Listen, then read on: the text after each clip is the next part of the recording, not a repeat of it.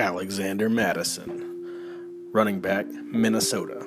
5 foot 11, 221 pounds, Boise State. Not a bad pick here, Chief, as Dalvin Cook's hamstring has got those three witches, otherwise known as the Fates, from Hercules cutting away at it with those scissors.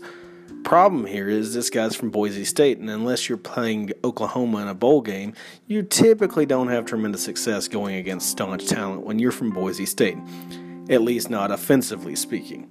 Speaking offensively, this guy's name sounds like a Jewish surname that Hitler was almost successful in eradicating.